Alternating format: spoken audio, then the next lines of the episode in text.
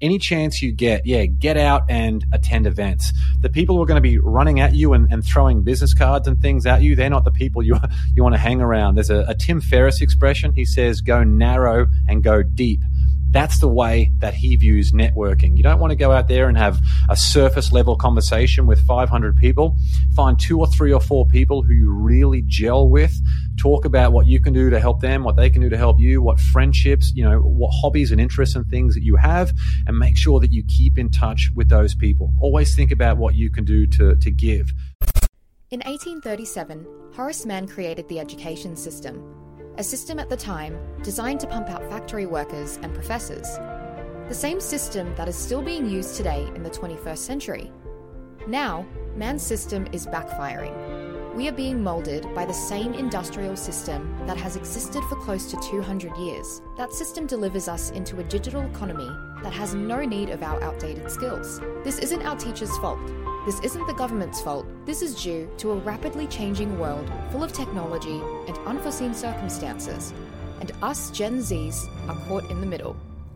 Welcome to the Driven Young podcast, the podcast for stressed, overwhelmed young Australians, teaching you practical life skills you can implement now to set yourself up in life.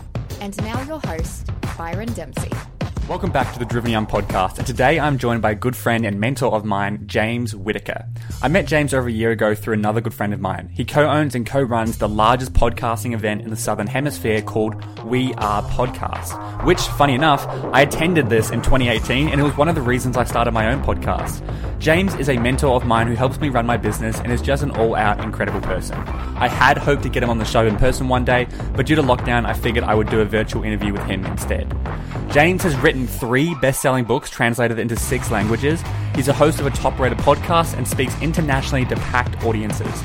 He's also been profiled in renowned publications, including Success Magazine, Money Magazine, and Entrepreneur, and featured on 500 plus radio, podcast, and television shows, including The Today Show, The Gabby Reece Show, and Entrepreneurs on Fire.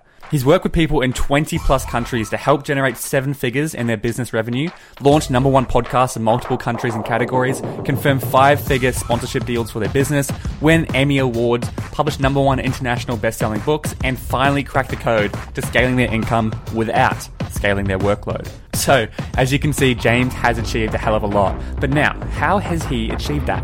Well, that brings us to the theme of today's episode communication, networking, and building relationships. If you listen to this show often, you know how important that skill is. So today, James and I deep dive into why you should grow your network, how to grow your network, adopting the right mindset, and practical next steps so you can get started today. This is an epic episode and I hope you enjoy it. And please DM me and James if you get some value from it. Fact is, thousands and thousands of people will listen to this podcast episode on networking and communication, but very few people will take action. So be one of the few. It's only a quick DM and James and I will answer to everyone. We don't it. Quick reminder my book is coming out. You can get a copy of that in the link in the bio. And are you ready for university? Why not take my quiz to find out? Free, it takes less than five minutes and gives you a custom report instantly. Now, over to James. James Whitaker, welcome so much to the podcast. Driven Young, how good. I feel very lucky to, to be here. Thanks so much for having me. Yeah, look, um, I'm excited because, you know, for a long time I've wanted to have you on the show, but my goal was always like, I'll get you on in a year or two years when I'm eventually in LA at some point or in America and we'll do it in person. Um, so obviously we've known each other for, I guess, almost two years now. Um, or over a year. I don't. I'm not too sure. It's been, it's been a while. We've been doing some work, a lot of stuff in the podcasting world. Um, what you what we do is quite aligned in terms of, I guess, personal development, mindset. We've both got a podcast and stuff. Um, and so I'm super excited for this episode. This episode, we really want to deep dive into communication and networking and building relationships. So this is one of the most important skills, in my opinion. I think a, a report came out. So the top five skills employees are looking for. Number one was communication. So it's like this is super, super important. Um, before we get into communication, get into some tactical stuff, I'd love to just know your story from high school. When you graduated high school, what did you do straight after, and all the gaps in between, and what are you currently up to right now?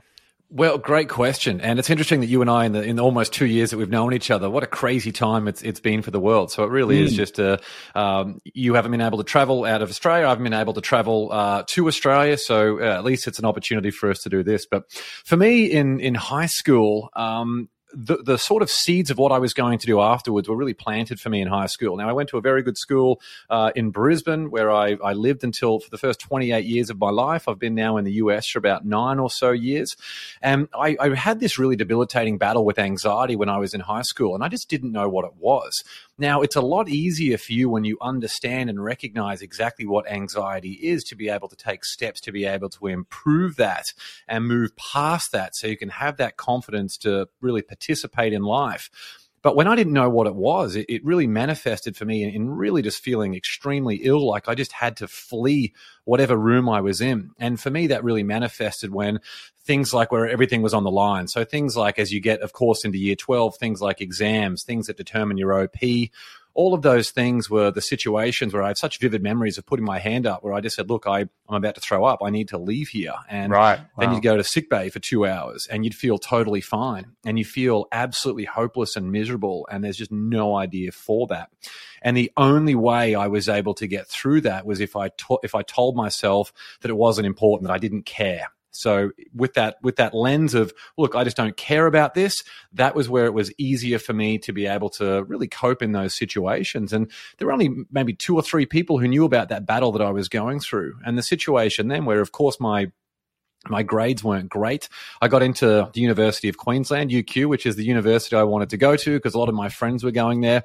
I got in there by the, the slimmest of margins. And that was really, uh, even then when I, when I started university, I still had the same anxiety issues, but that, that coping mechanism of just, if you don't care, that means you don't study. Doesn't matter mm. what results you get.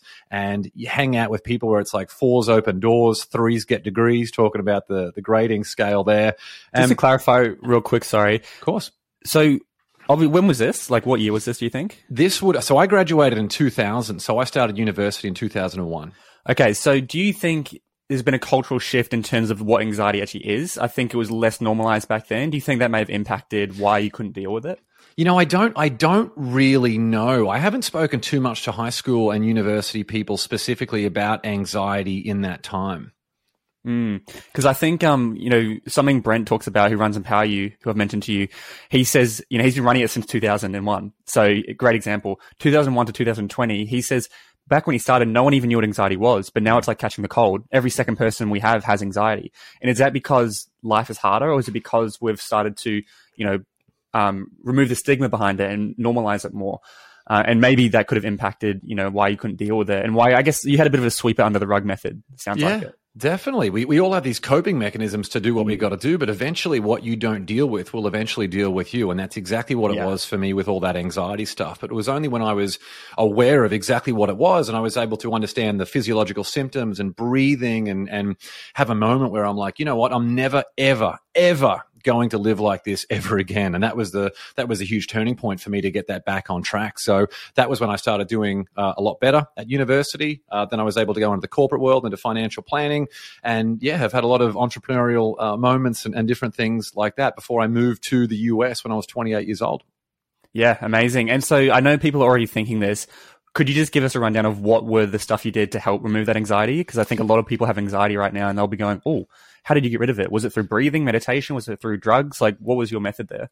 The very first thing was hitting absolute rock bottom. So I was working part time at a bottle shop, uh, the Grape at Bulimba, which I, I, forget what it's what it's now called. But I, I, had this moment there where it was the very first time that I was working alone, and that's that's it. That's that moment there of like, oh my god, what if this happens? What if that happens? And I, I threw up, I fainted, and I came home, and my mum was actually the only person there who I really felt comfortable talking to. And I said, I can't live like this anymore. And she said, you have everything you need to succeed right here and right here, and tapped my head and my heart, and that was the most defining moment of my entire life.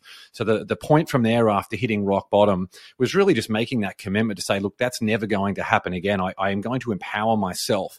And so what do I need to do? I need to really understand exactly what it is that's going on. So understanding breathing, that was a really big component that you can mm. actually calm yourself down through breathing. I didn't know that before the next spot, uh, the next uh, action after that was learning, consuming every single thing that I could find on mindset, peak performance, resilience, health, relationships, all confidence, all of those different things. And that's what I've, I've been doing since that point. I've been on that journey now for 15, 16 years of, of consuming every single thing that I can get my hands on and applying and getting out of my comfort zone. But I, I feel like with anxiety specifically, it's something that, at least in my experience, I don't know if it's anything that will that will go away forever. I mm. still have these feelings at at really random times. Like sometimes I might be sitting there getting my hair cut, and your brain just has that that trigger of like, look, you can't you can't get up and run away from here. You've got that you know that cape thing on, whatever you're it's trapped. called. Yeah, exactly. And you can't, you know, you're going to go running down the street with with half your half your haircut and the other half not. So it's it's those things that, that can happen. But I think for anyone who's dealing with anxiety, you've really got to understand their physiological um, dealings of exactly what it is, and then get a plan for you to move forward, which starts by um, doing and consuming all you can about mindset. Um, but for me, breathing was was the big one. It was understanding mm. exactly what anxiety is and what it stems from and what creates it and what triggers it. Because, you know, I've done a lot of work with uh, the Napoleon Hill Foundation. Uh, the Napoleon Hill Foundation, of course, published the book Think and Grow Rich by Napoleon Hill, which is a super successful book. Mm. And just as it's so funny now doing all my work with that, looking back at it, it made me realize that just as we can think and grow rich, we can also think and grow poor. And if you mm, fall victim yeah. to that anxiety mindset, that's exactly what you're doing. You're focusing on those what if negative scenarios rather than those what if positive scenarios and doing everything that you can to create the circumstances that you want in your life. Absolutely, and um, you know, mindset comes up a lot, uh, a lot in this podcast. I'd argue, you know, by listening to this podcast, the biggest thing you're doing is, you know, shifting your mindset. And you know, obviously, me and you both are aware of the the cringy and the negative terms. You know, a lot of people are using it, but it's so powerful. Mm-hmm. Um, and I, I'm aware of all that, but it's so powerful. It's like and so also on breathing, like breathing, there's so much science behind breathing. Like for me, I haven't dealt with anxiety nowhere near to that level that you've faced. But for me, the biggest times I get it, especially when I started presenting and Empower You the first time I was about to go on, there's a lot of pressure on me because I was already a presenter and I hadn't presented yet. And so I was just like, oh man, what if I stuff it up? Have I just ruined six months of building relationships and stuff? And I remember I was like feeling, I had that, you know, that, that feeling in your stomach of anxiety. And I just sat down, I just did like deep breaths, just for a good you know few minutes and it was literally gone i felt so much better like i'm pretty sure they say if you're feeling stressed or overwhelmed take three deep breaths and that can just calm your body down it's something simple as that um, so yeah that, that's really good advice when it comes to that because i think so many people are facing that especially with the hsc and the final year of school. There's a lot of pressure on us. Of course, massive, massive amount of pressure, and really, in the whole scheme of things, it doesn't it doesn't mean anywhere near as much as what they actually do. Oh, so, of course, there are people out there who who got the OP ones. Some of my best friends, and that was what because I was um, subconsciously comparing myself to them. They were the ones who performed extremely well academically. My brother performed extremely well academically. I came from a, a good family, raised in a beautiful country like Australia, and I had every single opportunity that was there. And because I didn't figure out exactly what those anxiety feelings were, and I wasn't able to, create good academic results, I felt like a worthless, malfunctioned human destined for the mm. scrap heap. And as, as you talk about a lot as well, there are people out there who just don't test well. I'm just not someone like you who's going to go out there and test well, test well. But you and I are resourceful. You and I are resilient and people out there who know exactly what they want and follow the right plan. They can create whatever circumstances they want, irrespective of what grade they received on some standardized test. Absolutely. I mean, whether you got incredible marks or really bad marks, don't let those marks define who you are. Like, mm. you know, life is going to be different once you finish high school. It doesn't matter if you got incredible marks. That doesn't mean you're going to be blitz life. And if you've got really bad marks, it doesn't mean you're going to f- fail at life. It really, you know, comes down to resilience, work ethic. Um, what, what's the word I'm looking for here? Um, not determination. Um, it's a word I think a lot of young people need to develop. I just had a blank. It's a very common is it your word, ability like, to apply yourself? Discipline. Discipline. Discipline. I don't know yeah. why i blank, blanked but i'm like discipline is such an important thing especially nowadays. Um, so yeah that, that stuff is so important. And ev- everyone i meet on the show says that. I think a misconception a lot of people have of me is i'm just I got a bad result in high school, therefore I hate the school system and I like to tear it down or whatever. It's like, no, I, it's backed up with so much research. I've been so deep in this thing for three years. I interview people like you, and I didn't even tell you to say that. You just said it on your own fr- fruition. Mm. You know, I didn't say, hey, so what do you think of the system? You just brought it up. Like, it's very, very common. No one really goes, oh, look, these marks determine my life. And so, but that's a perce- perception we had in school, at least I had in school, and a lot of people around us had in school. Um, I'm not sure about other countries, but it's a dangerous mindset to have. And it really pushes you into thinking failure is bad when, as you and I both know, failure is important and a crucial part of growing.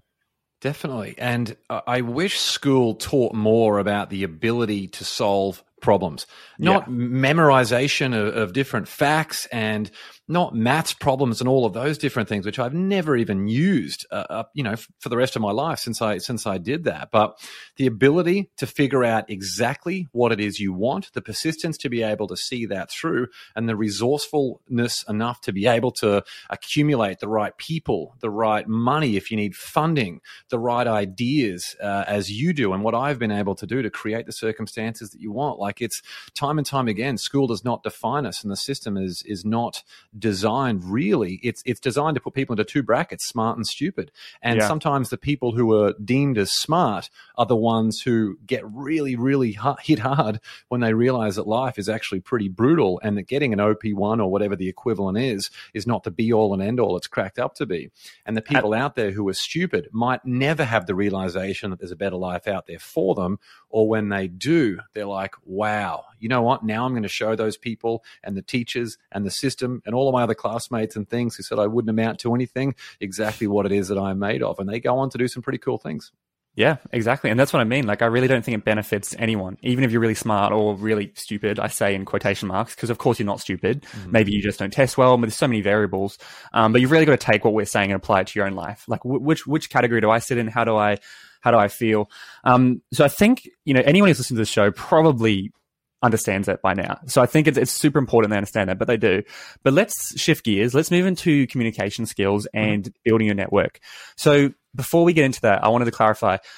This is something I talk about a lot. It's something you, t- you know, you hear a lot of adults talk about. And when you're a kid, you go, what the hell does that mean? Building my network. What do I mean? I got to build relationships. Like what your network is your net worth. What does that mean? It's very vague and confusing and you're not really sure how to do that. Um, is it as simple as going to networking events? I don't think it's as simple as that. I think there's a lot more behind that. But first of all, before we get into how we can build a network, why is it so important? Why should we be doing something like this? Well, my favorite principle from the book Think and Grow Rich is the ninth principle, the power of the mastermind. And that says that you don't need to have all of the answers yourself. You can surround yourself with people who have other attributes, other skills, other resources, and you bring them into your mission to be able to move forward together. So you've just got a lot more resources at your disposal. Think about if you're launching a business and you might say, wow, I've got this great idea. I'm not going to tell anyone because I'm worried that someone's going to steal that idea. And mm. they go to market with a product that's only been in their own head and their idea of how effective it's going to be. Compare that to someone else who says, you know what, I'm going to get the three or four smartest people I know who come from different industries who can help me troubleshoot this idea. They can help me make it even better. They can give me con- some constructive feedback and then they run a beta version where they get more and more people involved and then mm. finally they launch a product that's that's you know been stress tested by so many different people what business do you think is more likely to succeed over the over the long term out of those two scenarios of the course it's yeah of course it's the one that's yeah. leveraged the power of relationships so I if, if I was to boil any success that I've had down to one thing, it would be relationships hands down. By by far, nothing else even comes close. Relationships enable you to create anything that you want in life, in in in health, personal life, in business, literally everything if you do it the mm. right way. Yeah, absolutely. And so much of, I mean, my success and where I've gotten today has been through relationships. And that's where podcasting has been phenomenal. Um, you know, if you want to, I, uh, honestly, if you wanted to build relationships, you could start a podcast. There was something I saw and I was like, you know, what advice, someone asked me, what, how would you build a network or what would you do if you're younger or 18 or something? I was like, you know, create a show called like The 100 or something, and you interview for 10 minutes 100 incredible people that you're inspired by. And then all you can do is reach out to them and say, Hey, I'm interviewing top 100 people that inspire me. You're one of them. Great. That's pulling at the ego. Do you have 10 minutes to come and do a podcast interview with me? Great. That's a great way to meet these cool people. And then you ask them, you know, who do you know that would be great for the show? And so that's just going to be so beneficial. You'll probably have no one listening, but that doesn't matter because there'll be so many benefits to it and it can help grow your network. Um, it's, it's so crucial. Um, and the mastermind thing is is is great as well. I'm sure we can go into you know actual masterminds and surrounding yourself with. Um, but how do you recommend? You know, I guess how did you personally? How did you start growing your network? What was the first step that you took? So one of the big ones for me was when I was in my early twenties uh, with three other friends who were from different backgrounds. We would meet. I think it was every two weeks. We would just meet in a boardroom of an office, and we would we would always have one person would research a company that they found interesting. Another person would present an investment opportunity that they thought would be interesting because we were putting away money every month that we would go and invest in these different things.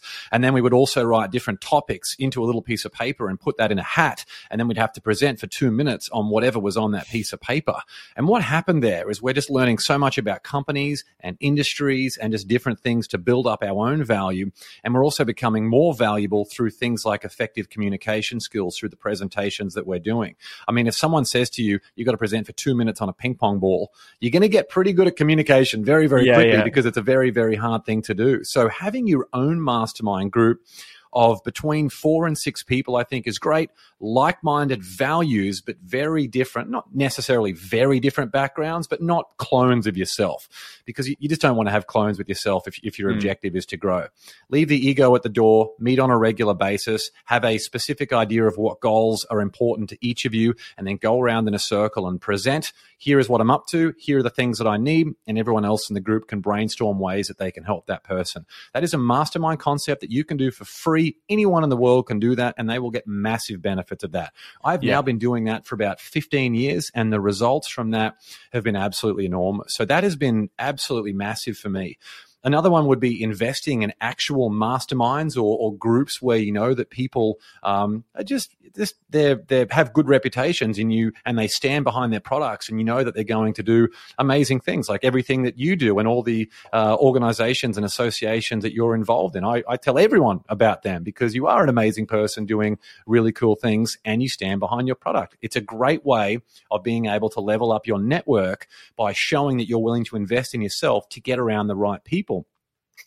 And the other one that you said about starting your own podcast. I mean, if I'm young and there's an opportunity to do something like podcasting, it's an absolute no brainer. And if you do it the right way, the ROI of having your own podcast is there before anyone even hears the episode. Yeah. Because you get these great people on the show, you're doing forced learning beforehand, you're, you're reading their books or listening to their, their mm. audio books. You're listening to podcasts that they've been on previously. You're asking them interesting, unique questions, which establishes that rapport. And then at the end, you're asking what you can do specifically to help them, which of course means they're going to turn around and say, What are you up to and what can I do to help you? And on the condition that you have a specific ask in mind, that is an enormous way to be able to build your network. An Yeah. example of an ask might be, as you said, I know you're connected with John Smith. I read his book. It was an amazing book. Here's an example of someone I would love to have on the show. If you'd feel comfortable doing an introduction, I'd really appreciate it. As always, let me know what I can do to help you.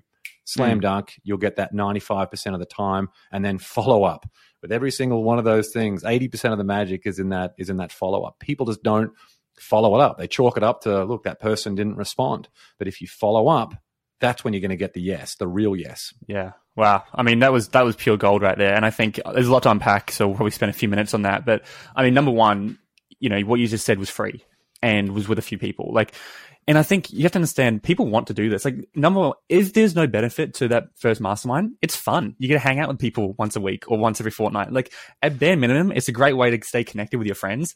Secondly, you can do all those games and stuff, like the ping pong ball. Great example. When I did my presentation course, six day course, the, the speaker who was running it, my God, you give him anything. He'd be like, what, what do you want me to talk about? He'd do a 15 minute talk on apples and he'd go into detail. You're like, give him the most bizarre things. He can communicate on that. And so it's a great strategy to get you, you know, feeling uncomfortable and out of your shoes. I know Toastmasters, which is like, um, you know, worldwide company that helps public speakers. When they start, you like, you do the thing where people talk about a random thing and then they, you do, you finish off the sentence and you know, you go, I think, so they'll say something and they'll finish on a word and then you continue the sentence and it'll be like random stuff in the jungle or whatever. And you've just got to make it up on the spot. And it's, it's high pressure, you know, you feel stressed, but it puts you out of your comfort zone and you can develop communication skills. So number one, it's free. It's so easy to do and just make that effort. You know, I'm a big fan of systems. You know, before when I graduated high school, my friends and I didn't see each other for months at a time because we were so scattered. And then we started playing Dungeons and Dragons every Wednesday night, and we've been doing that for like three years. So for every night, every Wednesday night, I see them, and I, we we have dinner. We play the game. It's a great way to catch up with them. Now it's over Zoom, which you know is just frustrating because no, I'm sick of Zoom, just like everyone. um, but yeah, building those systems, um, joining masterminds, you know, that, that can be difficult to do for young people, but look out for those things. My mate, he's a travel influencer. He joined a travel vlogging, you know, masterminds, ju- you know, cost him a lot of money and he didn't care about any of the content. He just purely wanted to meet the people in the group. Mm. He's like, you know, I'll spend five grand just because I want to meet these other people. And maybe when I'm in their country, we'll do, we'll do a collaboration and I'll make 10 grand off of that in the future. Yep. And it's playing a long game. I mean, there's this, this rapid fire things from you. Um, you mentioned a few things there, like um, providing value to them first, Yeah. and then they'll, and then ask at the end. Have a good call to action. We'll talk that, about that. Um, but the final thing before I throw it back to you, sorry, um, was when you mentioned the podcast, I totally understand that, like, you know, everyone's starting a podcast now. And when you start a podcast, everyone's going to be like, oh, just another person starting a podcast.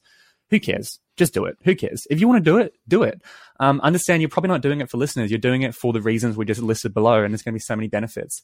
So that's kind of my take on what you just said. Um, but for Yeah. the call to action, I think it's important you have a ready call to action just in your pocket that you can pull out at any, at any- any point. Do you agree? Like, what advice do you have for that? Definitely, definitely. And there's one thing I, I wanted to share there, just on the mastermind group that I have when I first moved to LA. So I moved to LA, it would have been in 2013, and we had a group of six of us. Two of those guys have now moved back to Australia once a month. We don't do it as regularly now because we've uh, married and kids and, and different things, Yeah, yeah. and COVID have made it a little bit tougher.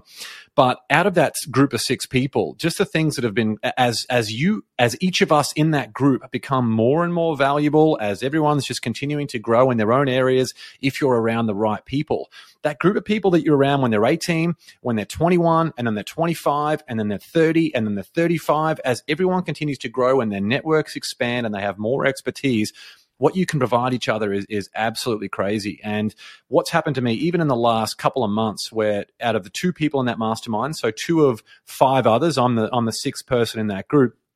One of them had approached me and said, "There's a TV show um, we'd love to this to be involved with. They basically renovate a part of your uh, part of your house, and there's like you get you even get paid to do this. So we got paid to have our house renovated for a national television show. So the relationships with the producers was there. The national, well, it's international. I mean, America's a big country, but this show is going around the world. It's international exposure, and you get paid to do it all through someone who I was friends with from the mastermind. and wow. another one, I had a meeting with a guy last night where he's like, "Look, we we got to get your own TV show for you. What would that look like?" And I can turn around to someone else now who's another Brisbane guy who's just now one of the top producers of TV in America because he's done so many great things in the last 15 years. I can say to him, "What would be the perfect concept or help me workshop an amazing concept that we can then pitch to these different networks to actually who are, who are now excited about having a TV show. They just want to figure out what the right concept is. All of that is from relationships. And you know how much it cost me? Nothing. Not a Mm. single thing. But if you're out there complaining about, you know, anything else, people they complain about their sporting teams, they complain about the traffic, they complain about the weather and what they don't have. Have real conversations with people who can be very influential for you as you can be as you can be for them. And um, you mentioned specific calls to action. It's important there that you don't waste those opportunities when they're there. It doesn't matter what it is, but make sure it's something. Like if you've got a high value person there ready to go, ask them for they, they these people want to help you, but if they don't know what you want, they can't help you and they won't. If someone says to you, "What can I do to help you?" and you say nothing or I'm good right now, it's a massive wasted opportunity. I'll give you an example. Um, how I met Brent, who runs Empower You, which has been one of the biggest, you know, the most exciting thing is kind of, I don't know, it's been a very exciting thing for me. You know, I, I can see myself doing that for the next, you know, long time, 10 years at least. Um, it's a huge opportunity for me. How I met him was through someone I met at an event. I went up and approached her and I just she made viral videos. And I was like, oh, viral videos. I'm in video. Let's have a chat. um, I invited her on my podcast. She was episode four. She was episode four of my podcast, super early days. Um, her sister came as well. And then we were chatting and she says, Oh, you got to meet this guy, Dale. Go to his event. He said, You re- recommend it. So I was like, All right, fine. So I go to his event. Um, I sign up to his program. I meet Dale and I have a chat with him. I then have Dale on my podcast like a year later. And at the end, Dale says, How can I help you? You know, that just as most successful people do, because they know that's how they got to where they are by um, having people, by people, people help them. So how, how can I help you? And so I just said, Oh, look, I'm looking to get in front of as many young people as possible. And he goes, Oh, great. Well, I actually started a business 20 years ago with my best friend Brent. You should chat with him. Okay, cool. I get on, get on Zoom, get an email, have a chat with Brent, have him on the podcast, bang, relationship's been built. And it's just like both the stories I gave and the stories you gave just then, we didn't have that intention. There was no plan for that to happen. The thing is, you can't plan if you're going in to network with someone because you have something you want to get out of it. You know, it's not a good not a good reason to do it. You want to do it just because you want to do it and you want to hmm. build relationships and help each other out. Now, by doing it that way, you're probably going to get a lot out of it. But you didn't join this mastermind so you could renovate your house, right? That's right. That's right. I mean, this one was just, just six of us as friends catching up. And there's another one. I'll give you an example of a good call to action and a bad call to action as far as like a specific ask. And just to master- clarify to, to listeners, call to action is the marketing term for when, you know, buy now, you know, take up this deal right now. So we're just, we're using marketing terms here, but it's like when someone asks you something, what is your call to action? Like, what is your thing that can help them? Sorry. Yeah, good. No, good clarification. Uh, so it's this mastermind I go to every year in Austin, Texas. It's the Wizard of Ads Academy there, which is like this Harry Potter thing at the tallest point of Austin. It's a amazing place to be there with some really cool high level entrepreneurs. This is a paid thing that I do to be a part of. There's about, I think it's about 50 people who attend those those masterminds that they run every year. And the very first time I was there, I was told by a buddy of mine who invited me that there's always an opportunity for an ask. You get one ask of the entire group of a very, very successful. Oh, wow. room. That is Yeah. huge. And I was very nervous and I was thinking about what, what would it be? And then finally got to the room. It was the second day of this thing. Everyone knew each other really well. And it got to me and it's like, what do you want your ass to be? And I said, I want to be speaking on stage in front of 100,000 people in the next, uh, in the next year and that was it and nothing happened as a result of it and Mm. it's it was just a vague I, I it was it was a, it was a vague ask uh, i didn't provide enough detail around the planning and what i could offer and all of those different things someone else there had their ask and it was I've seen Tony Robbins. This person was a um, a chiropractor, I believe, or, or physio, but someone who, who really helps people with their bodies. And uh, what he works with predominantly is is sleep, so things like pillows and what all that type of thing. So he he said, I've seen Tony Robbins and he's got this issue with his, I think it was with his neck. I know I can fix it with this pillow that I've got. My specific ask is if there's someone out there who can introduce me to Tony Robbins, which I know is a huge ask in itself. I can fix this thing that's been plaguing Tony for years and years and years. It's going to completely transform his life. Because this person had the social capital, a very specific ask, there was someone in there in the group. I believe it was Joe Polish, who's got a, a big thing called the Genius Network, which is huge, a huge mastermind that Tim Ferriss and, and everyone else are part of. And Joe Polish went to Tony Robbins and said, Here is this guy who believes he can help change your life through this thing, was able to facilitate an introduction. He did. Tony Robbins, it did change his life through this pillow that he got. Now, Tony Robbins is connected with this doctor and they have a great relationship. And of course, having a testimonial from someone as well known as Tony Robbins is an amazing foundation to be able to build that guy's business. That's the mm. difference between a good ask and a bad ask. So having something specific and knowing that the more valuable you become through getting out of your comfort zone and learning more about different industries and reading books and listening to podcasts like this one, the more value you have to give. Even even having a big network. We've spoken a lot Mm. about relationships here. If you have one friend to refer someone to, then you, you're sort of limited. But if you've got 50 people in a whole bunch of different industries where you can say, look, Byron, I know you're a perfect fit for Kate. This person will change your life. You guys go and make magic together. Um, more than happy to make that introduction. Then the sky is the limit on what you can achieve. Yeah, and I, I just did that with my um I just had a like a one hour chat. She's coming on the podcast um with Brene Brown's Brene Brown, second in command almost. She runs her whole company in the Asia Pacific region. Awesome. Really intelligent woman, like very smart, very successful. Um, we share a lot of the same beliefs about the schooling system, and you know similar to what our beliefs are. And I just said she she spoke about authenticity, and she's like, "Oh, I love talking about authenticity because that's a big Brene Brown thing." And I was like, "Oh, it's funny you say that because my friend she just launched a whole new website." My friend who started a business as a woman's public speaking coach, when she started it, she she you know she was 21 years old. She wanted to look like an adult, so she got all these photos taken in a blazer, very professional, but it wasn't who she was. It wasn't authentic at all. And now she's realized that wasn't who she was. She's got all these new photos of her smiling with like hats on, and it's like all these great photos, complete rebrand. And I said, "This is really cool. You should check her out." And she's like, "Oh, I'd love to have a chat with her." So then I then introed her, and now they're going to have a chat. And I don't know what's going to come from that. Maybe nothing, but maybe something huge. And that's just because. And funny enough, Annie, who I'm talking about, we're friends because she's been listening to my podcast for over a year, and she reached out to me and said, "Hey, Byron, I love what you're doing. I'd love to like buy a coffee for you." And so we met up, and she's one of my closest friends now. And there's been so much magic come from that relationship. Social from that. capital. Yeah, you've been able Yeah, to build now- up from that. Yeah. Yeah, and she's dating one of my friends now, and it's just like you know, there's so much that just happens, and it's Yeah. it's just crazy what can happen from one referral, and just by you reaching out and DMing someone Yeah. Um, and and other- playing the long game. Yeah, absolutely. Yes, rather than just trying to get an instant transaction. with no intention, with no Exactly. hidden agenda or intention, just pure, genuine curiosity. Mhm.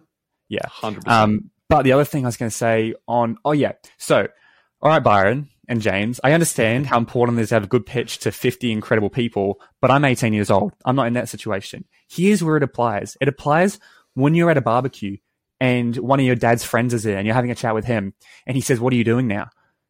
And you say, I'm actually, I'm trying to get into this. I'm, I'm actually, you know, I'm, I'm thinking about start, I'm thinking about studying physiotherapy, but I'm not sure if I want to do it. Do you know anyone that I could like, tr- I could, you know, shadow for a, a week or two? Yeah, I got a mate who's a physiotherapist. Bang, you're in. Work experience, internship, stuff like that. Like you never know. It's a whole six degrees of separation. Like everyone's connected by six people in the world.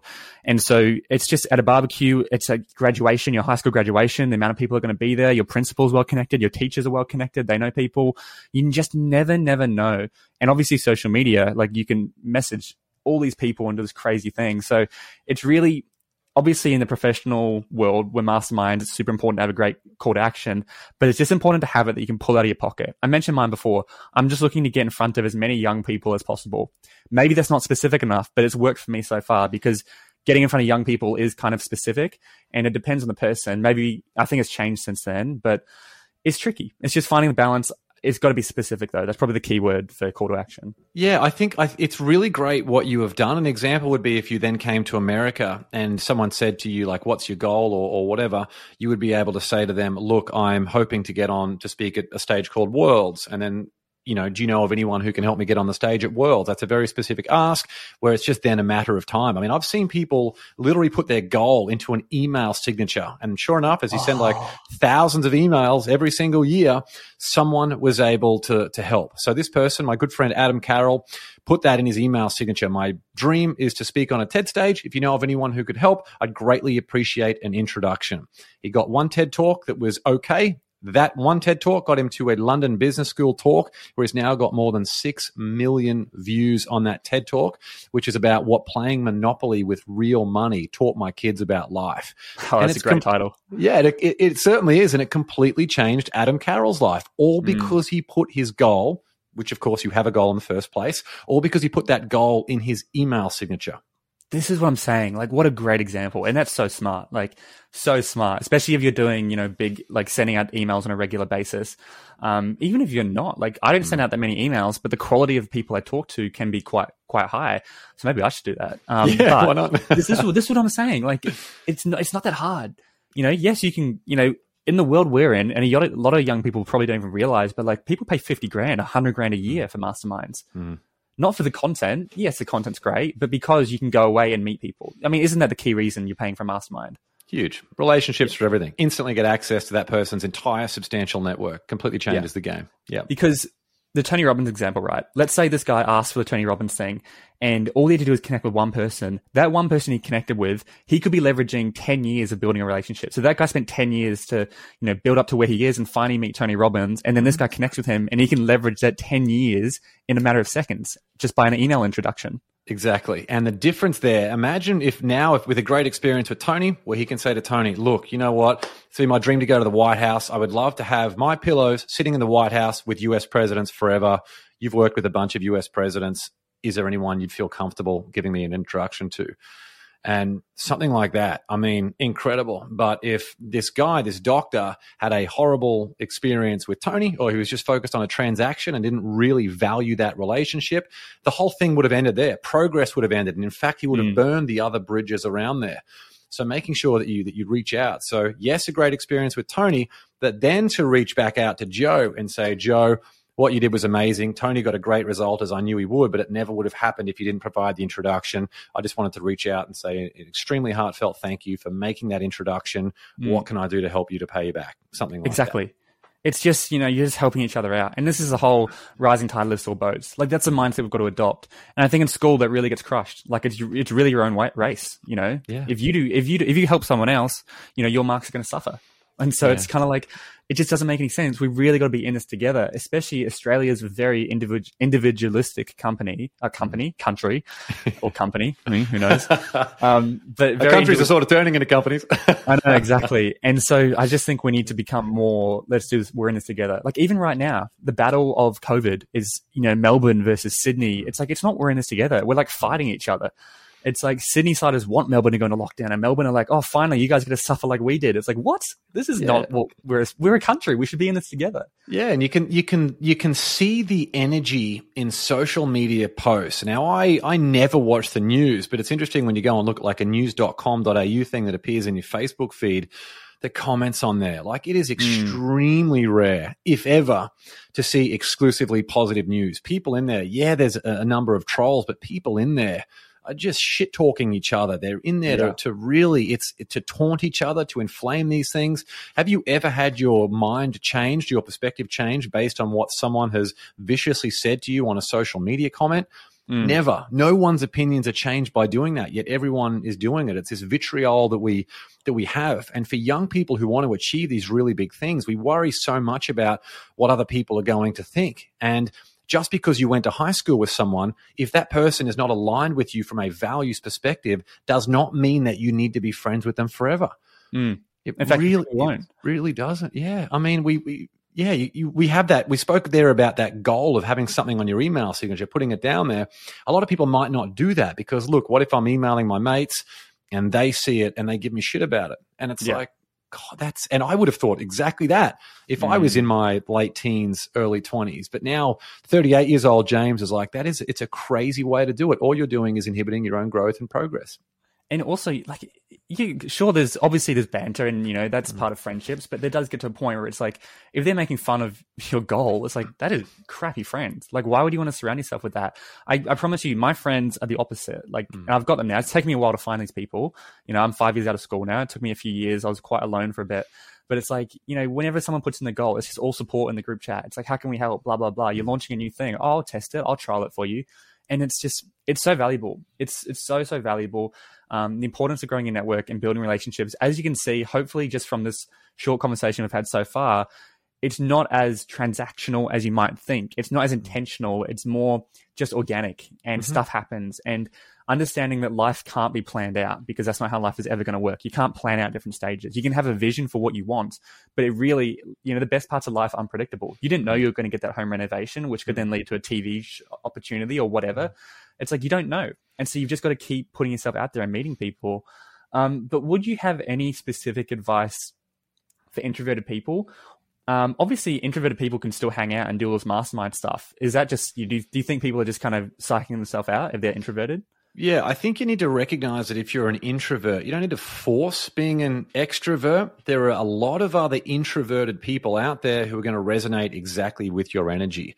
I mean, mm. that's the thing. When we talk about things like neuro linguistic programming, mirroring is a very, very big one. And talking about if you want to get buy in from someone, you want to generally meet their level of audio and raise it by about 10% if someone's an introvert and you're yelling at them or how they feel like they, you're yelling at them because you're massively extroverted and they're massively introverted, there's going to be no alignment there.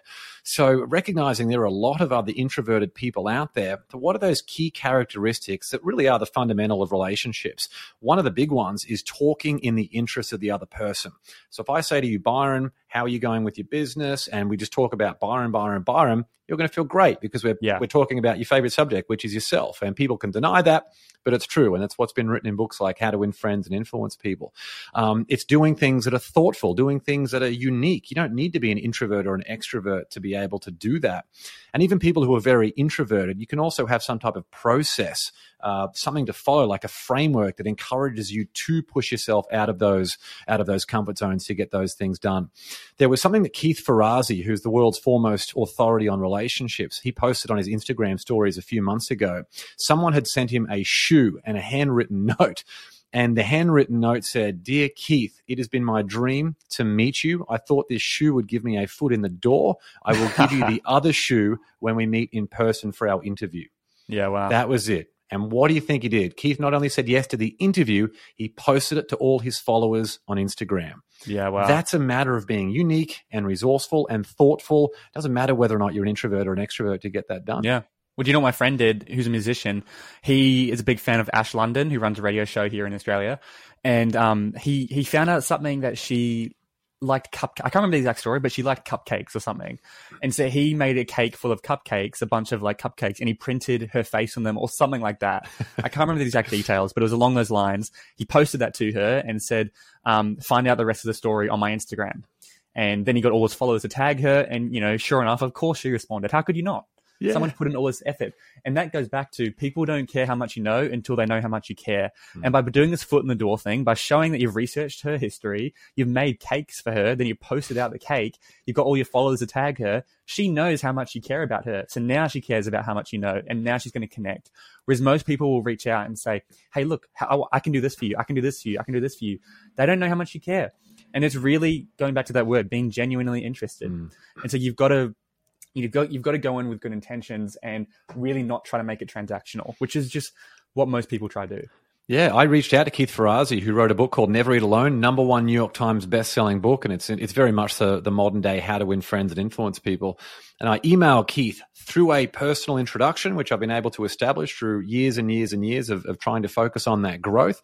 So a personal introduction into someone who I genuinely wanted to have a connection with because his book changed my life, and I was able to write to him and say, "Dear Keith." Your book never eat alone i first read it in boston in 2012 it completely transformed the way i viewed the world. It's taught me so much about relationships that i'm continuing to apply today. It would mean the world to me. It would make my dreams come true if you could come on my win the day podcast so i could interview you know talking about relationships and share your mission with the world.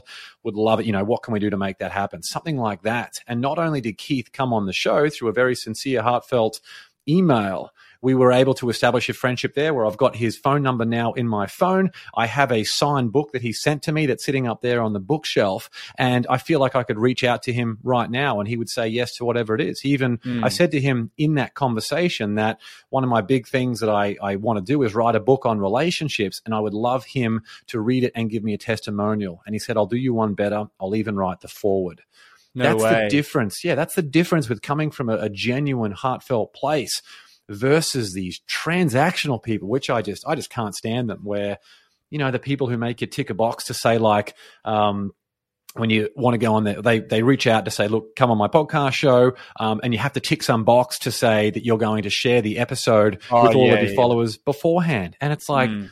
that's the same person who doesn't do the research for the podcast. That's the same person who doesn't know anything about relationships because they're they're doing the ask without the give.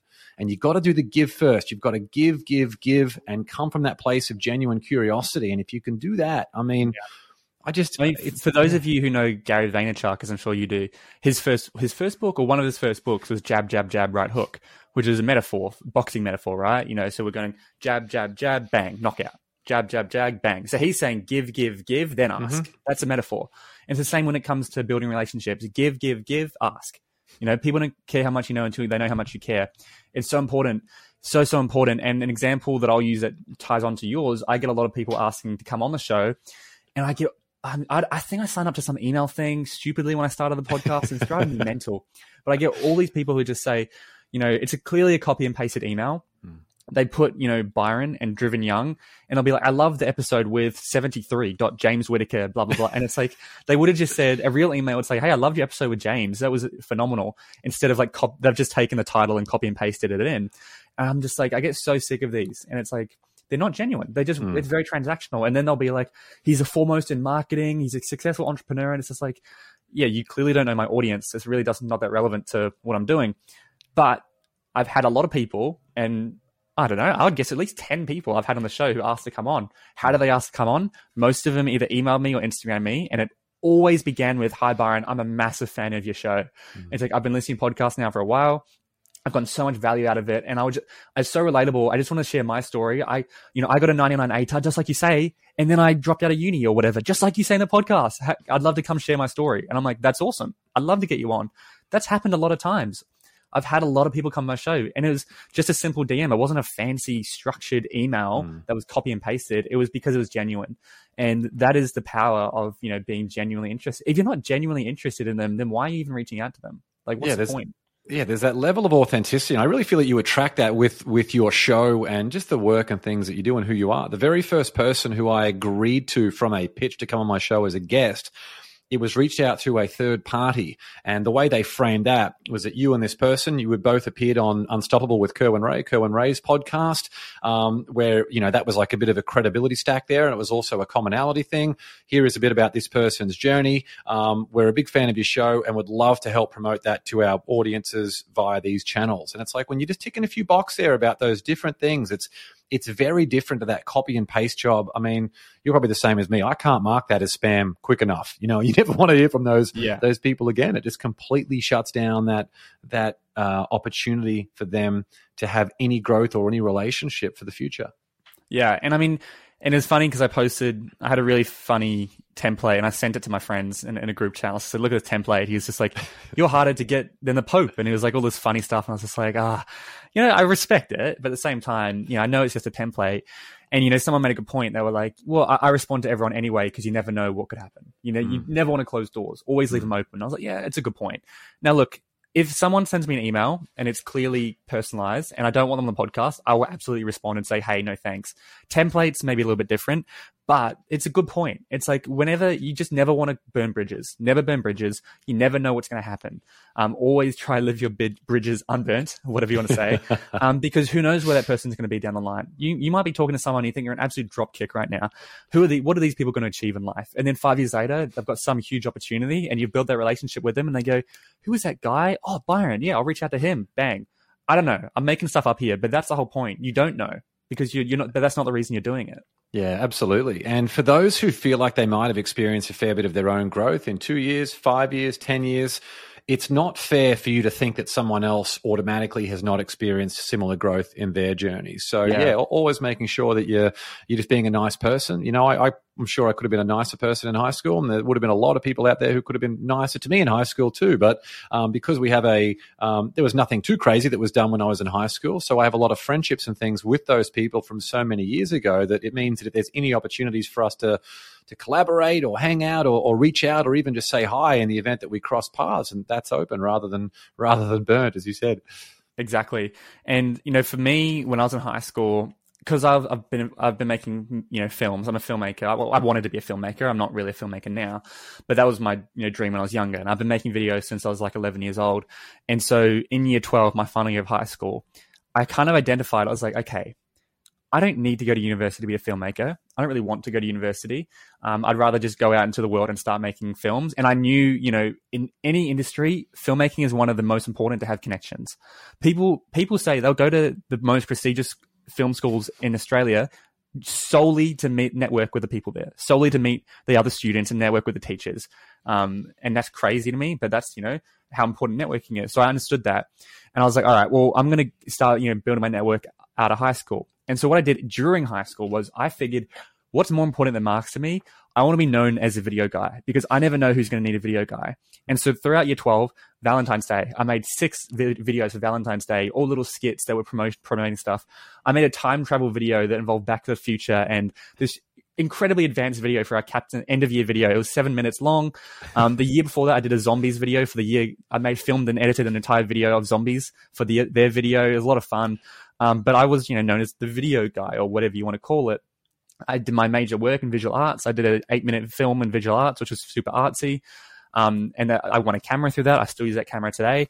And it's just like that. I really just went, okay, I want to be known as a video guy because I never know who's going to be in our year group. You, the next president, the ne- next prime minister could be in your year group. You never know. I'm making stuff up, but that's the kind of mindset that I think is really important to adopt. Yeah, definitely, definitely. You got to send me some of those videos too. I'd be keen to see what young Oh, man, Byron did if- back in the day. if you actually search Byron Dempsey on YouTube, I haven't taken them down. You can see, you know, 12 year old me having lightsaber battles and shooting fake guns and stuff. oh, that's Um, great. yeah, so that that's there for the listeners. Um, but I did want to before we wrap up the episode, I did want to switch gears to something that I think is almost as important, and that's mentorship. I know you're big on mentorship. Um, you've helped me with a lot of mentoring stuff, which I'm super grateful for. Um, when I graduated high school, I met people know my story. I met Glenn. He wasn't like a mentor, but I got mentorship just by being around him. So he didn't like sit me down and teach me stuff, but by just by being in his community and constantly being around him, I learned so much. Um, what are your thoughts on mentorship, and how do you recommend people find a mentor? Well, the big thing with mentorship is it elevates your idea of what's possible for you. If you're just hanging around the same people, then you're going to have a very restricted idea of, what's actually possible for you. And the whole world, the whole world is open for you. It's what, like 7 billion people on the planet? There's a lot of opportunity out there. But if you are stuck in the same town, like for me, it was when I moved to Boston and I was surrounded by that entrepreneurial world for the first Mm. time ever, 28 years old. And I saw people my age and younger than me who were starting their own companies and pitching to raise money and doing super cool things around around the world. That was really opened my eyes, and that was where for me I realized that was possible. So I was sort of mentored through that environment, but only when I was ready was I in a position to be able to say, "Here is someone who I know is going to be a great fit for me." So getting out of your comfort zone is the biggest thing possible. I know it's very very tough in COVID at the moment. For Any sure. chance you get, yeah, get out and attend events. The people who are going to be running at you and, and throwing business cards and things at you, they're not the people you you want to hang around. There's a, a Tim Ferriss expression. He says, "Go narrow and go deep." That's the way that he views networking. You don't want to go out there and have a surface level conversation with 500 people. Find two or three or four people who you really gel with. Talk about what you can do to help them, what they can do to help you, what friendships, you know, what hobbies and interests and things that you have, and make sure that you keep in touch with those people. Always think about what you can do to, to give. And as you get exposed to more and more industries, your and and different people in that, and you elevate your idea of what's possible, you can start to try different things. And there's one thing that's it's very important, Byron, like the stuff that you did, you have this expertise in in video editing and, and filmmaking. That is something that you are able to offer to other people, which is a really yes. great foot in the door. For people out there who don't have any skill, it's important to develop some type of skill.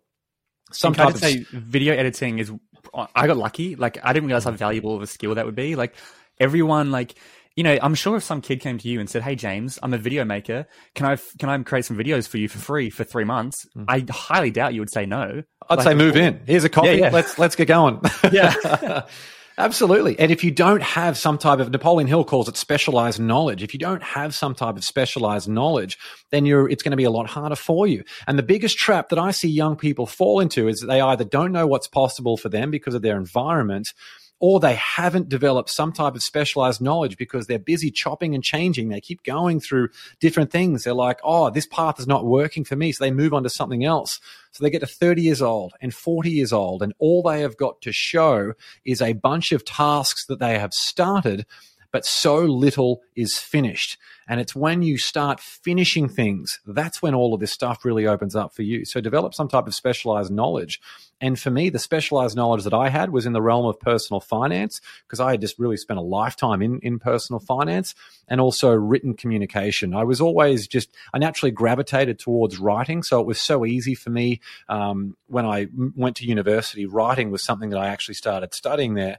And that really tightened up my passion for writing with technical expertise in writing. And it's a very, very valuable skill to have, especially if you can combine that with things like uh, copywriting and a bunch of different different other mm. things. So um, anyone can expand their idea of things like communication. There are certain skills out there that are just very useful for for everyone. Communication is is so yeah. big speaking on stage is another really really important one and that focus on on relationships. But uh, really above all just having some type of specialized knowledge that you can attribute to give that great foot in the door to give someone some type of uh, value Absolutely. And I mean, you mentioned their finance. Like, you, we could do an entire separate episode on money and finance, and maybe we'll do that in the future um, if people enjoy this one, because I know I know how important you think that is, and how important I think it is for young people to understand.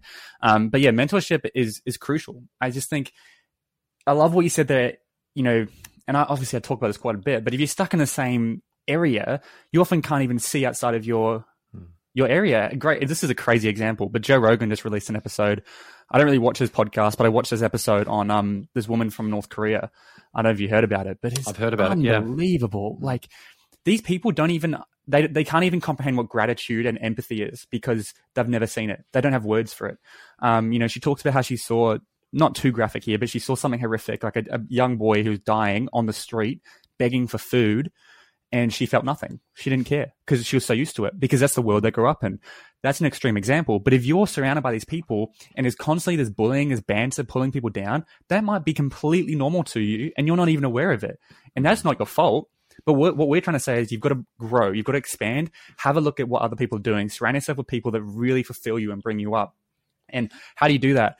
You know, maybe it means move, move countries, go move from Sydney to Melbourne, go do a reset.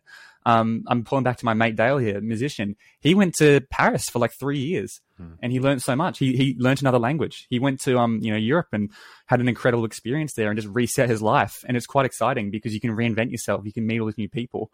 So I just think don't settle, especially while you're young. Don't settle. Yeah. Don't stay in your comfort zone. Get out of your comfort zone while you have the chance. For sure. I mean, the first 28 years of my life, I lived in Brisbane. Beautiful place. I love it. All my family and stuff's there. I, I can't mm. wait to go back to visit.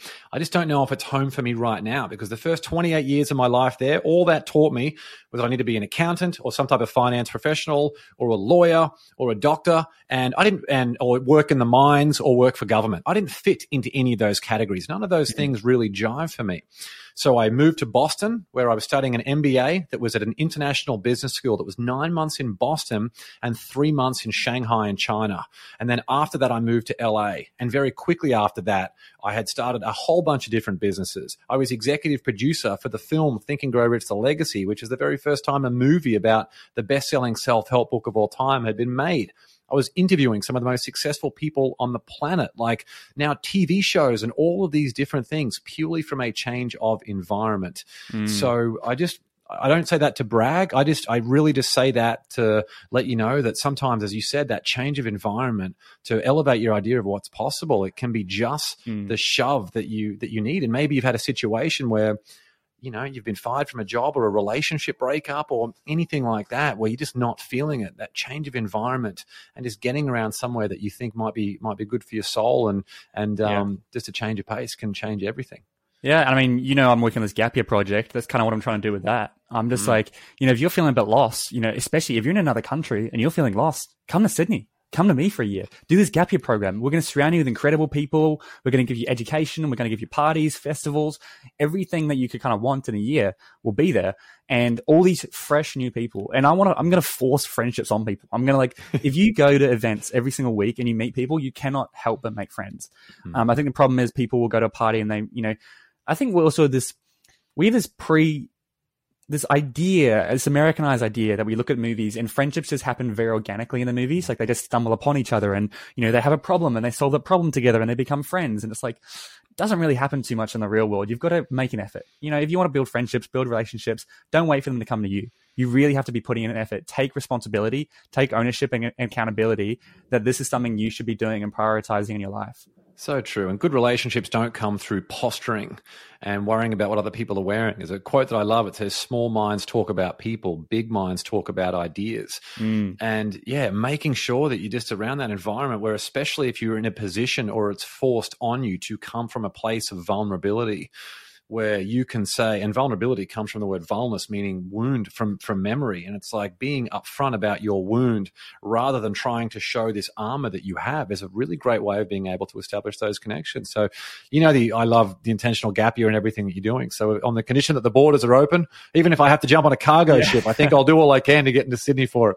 Yeah, no, it's um, it's exciting. I think it's you know yeah, COVID's really hit us hard in, in Australia right now, so it's, it's, disappointing. So I don't know what's going to happen with it, but long term, it'll exist. Whether it's this, you know, this year, next year, we'll see. Um, anyway, James, this has been a really cool episode. We've gone quite specific into communication networking. Hopefully, people got some um, some gold from this. There's been so many great takeaways. Listen to this again if you want. Like, I'll listen. I'm going to listen to this episode after I edit it, so I will have listened to it three times, and that's really how I start. You know, I've lived it, I edit it, then I listen to it, and that's how I really ingrain the stuff um, into, I guess, who I am. So before we wrap up, I'd love to ask a final question, and that is, what is your number one piece of advice to an 18 year old right now, the younger generation? What advice would you give someone who's listening? I wish someone told me this when I was 18. Each day, if you do not make the decision to win, you have automatically made the decision to lose. Mm. Wow. And is that is it hence the name Win the Day? Win the day. It all came from that. So what, where that really came from is that when I first read that the poverty conscious will automatically overtake any mind that is not preoccupied with being success conscious, which is a hell of a mouthful. But to say each day, if you do not make the decision to win, an idea of, of intent of what it is that winning looks like for you on this day, even if it's just three things that you're going to do today that get you closer to your goals. That hopefully, if you're listening to this podcast, you should at least have some goals written down.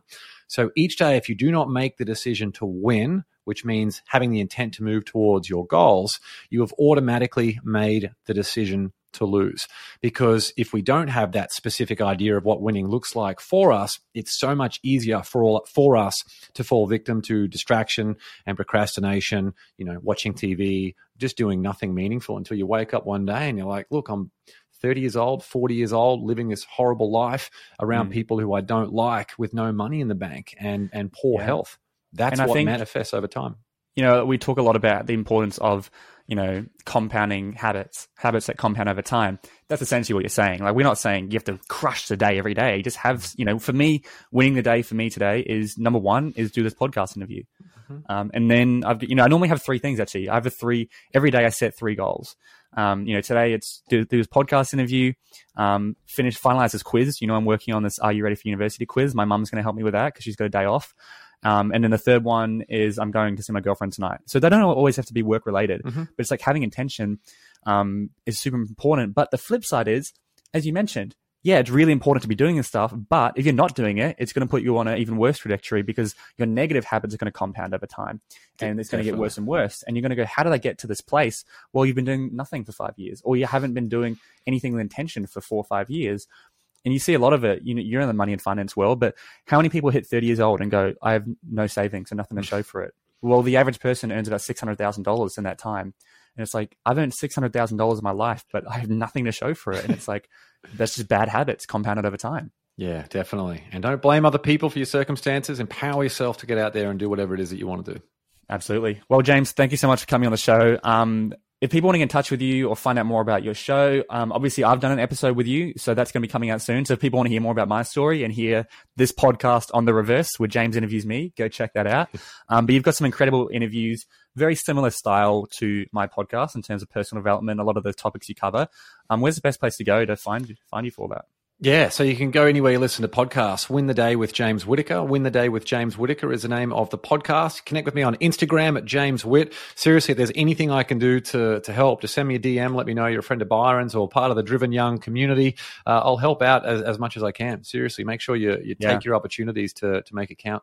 And honestly, if you've listened this far into the episode, we're an hour in now, and you know you should be doing that if you've just listened to an entire episode about communication and how powerful that stuff is, I would be taking that opportunity. Um, I know how, how many people are going to listen to this podcast. I don't know. My numbers change every time, but at least a few thousand people are going to listen to this show. How many people will message you? Five max. I would guess five max. Um, it depends. It depends. Often I get a lot of messages for some. Sometimes I get none. But for a communication episode, I would hope you go message James and message me as well. Like I'm always looking to help people. I might take a week or two to respond, but I will respond. I promise you that. Just put yourself out there. You know, right now in COVID, communication and networking is hard. What's the easiest thing? Instagram DM, doing over social media. So, James, thank you so much for coming on the show. Super excited to work together in the future, and maybe we'll get you back on one day to do a money and finance episode. Love it, Byron. You're a legend, and thanks so much for having me on and everything you do for Driven Young. Cheers, James.